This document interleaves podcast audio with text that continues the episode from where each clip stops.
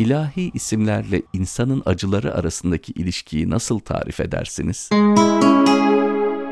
Rabbimiz insana giydirdiği beden ve ruh elbisesini keser, biçer, değiştirir, dönüştürür, farklı tasarımlara ulaştırır. Eğer bir insanın üzerinde Şafi ismi tecelli edecekse kendisini hastanede bulur. Adl ismi tecelli edecekse kendisini mahkemede bulabilir. Muhyi ismi hayatın var olmasını gerektirirken Mümit ismi ölümün varlığını gerektirir. İnsanın başından geçen bütün hadiseler Cenab-ı Hakk'ın ilahi isimlerinin insanın ruh ve beden modelinde yansımasından ibarettir. Farklı ilahi isimlere muhatap olmanın yolu farklı hallerden, farklı durumlardan geçmeyi gerektirir. Dolayısıyla yaşadığımız musibetlerin anlamlarından biri de üzerimizde tecelli eden ilahi isimlerin farklılaşmasıdır. Rabbimizin Kabıt ve Basıt isimleri vardır. Kabıt daraltan, basıt genişleten anlamına gelir. Bu sebeple insanın hayatında ferahlamalar, daralmaları takip eder. Daralmaların arkasından tekrar ferahlıklar gelir. Bunun sebebi yine ilahi isimlerin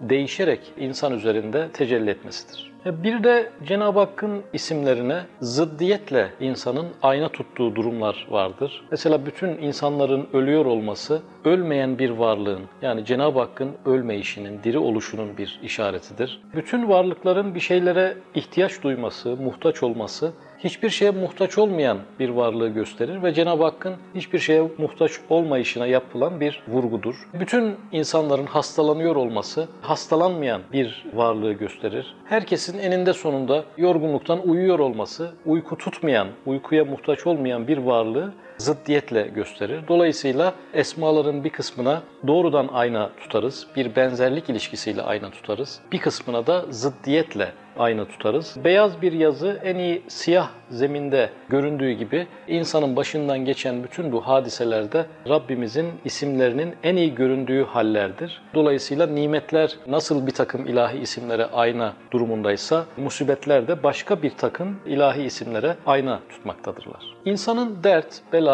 musibet olarak algıladığı durumlar üzerinde tecelli eden ilahi isimlerin değişmesi, üzerindeki ilahi tasarımın farklılaşmasından ibarettir. Dolayısıyla insan bütün ilahi isimleri deneyebilmek üzere programlanmış bir varlık olduğu için çok farklı deneyimlerden geçer, farklı süreçler yaşar, birbirinden çok değişik hallere maruz kalır, çok farklı tecrübeler içerisine girmek durumunda kalır. Böylelikle Cenab-ı Hakk'ın bütün esmalarına bir parça ayna tutabilmek, onları yansıtabilmek, kendi hayatında bunları idrak edebilmek için bir yolculuğa çıkmış durumdadır. Kader insana çeşitli kostümler giydirir. Bu kostüm bazen başarı, nimet, mutluluk kostümüdür. Böylelikle bir takım ilahi isimlere insan ayna tutmuş olur. Ama kader günü gelir, fakirlik, yoksulluk, musibet, başarısızlık kostümlerini insana giydirmeye başlar. Bu da başka bir takım ilahi isimlerin gereğidir. Bunlar arasında birinin diğerine bir üstünlüğü yoktur. Çünkü Cenab-ı Hakk'ın isimleri arasında biri olumlu, biri olumsuz manada bir rüçhaniyet ilişkisi söz konusu değildir. Dolayısıyla burada iyi veya kötü bir durum değil, farklılık vardır. Bu farklılıklar insanı insan yapan sürecin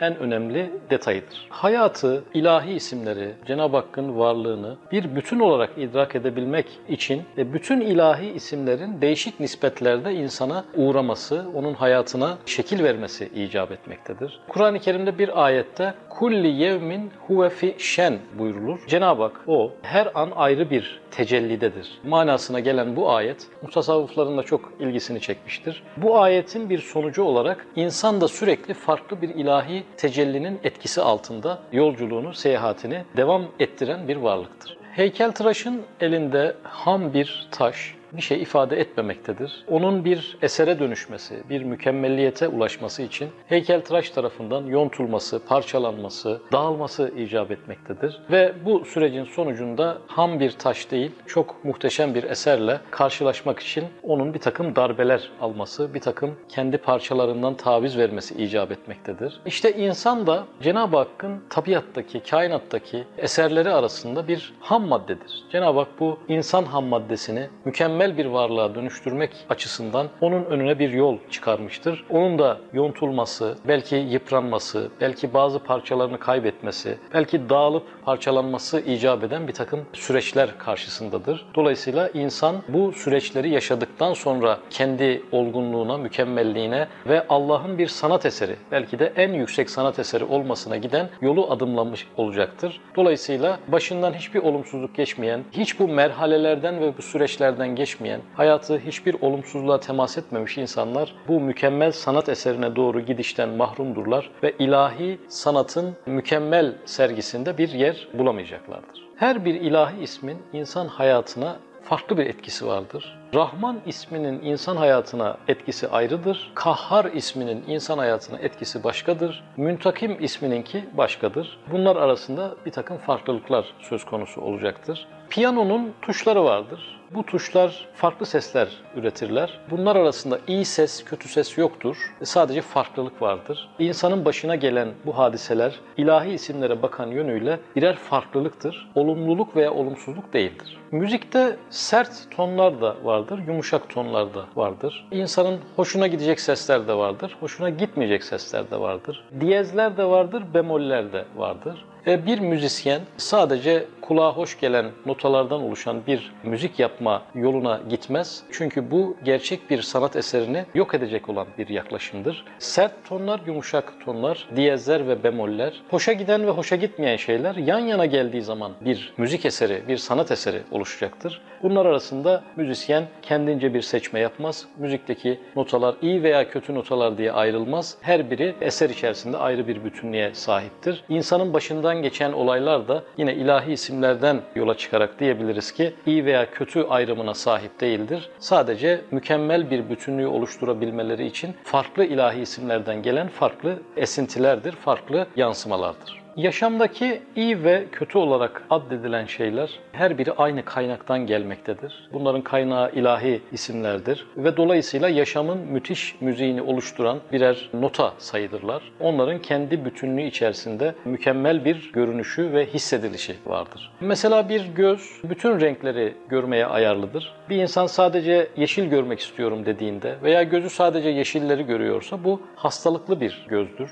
Bir burun bütün kokuları almaya programlanmıştır. İnsanın iyi kokular duyan fakat kötü kokuları duymayan bir buruna sahip olması aslında hastalıklı bir buruna sahip olduğunu gösterir. İnsanın zihni eğer sağlıklıysa hüzünleri de mutlulukları da hisseder. Fakat sadece mutlulukları hisseden ama hüzünleri hissedemeyen bir zihin hastalıklı bir zihindir. Dolayısıyla hayatın bu farklılıklarını, ilahi isimlerin bu farklı tecellilerini hissedebilmek bir lütuftur, bir ikramdır. Bunları hissedememek sadece yeşil gören bir göz gibi, sadece güzel kokuları alan bir burun gibi hasta bir ruh halinin göstergesidir. İnsan hayatı bir bütünlükle ele almalı ve bu ilahi isimlerin farklılığının tadına bakmaya çalışmalıdır. İşte insanın bedeni ve ruhu farklı isimlerin, farklı ilahi isimlerin merceği altında, yansıması altında bir takım farklı deneyimler yaşamaktadır. İnsan bu farklılıkları bazen kötülük olarak, bir olumsuzluk olarak görmekte. Ona bela gibi, dert gibi, musibet gibi isimler vermektedir. Ancak bunlar en az nimetler kadar, mutluluklar kadar, huzur verici şeyler kadar ilahi isimlere ait tecellilerdir. Ve Allah sadece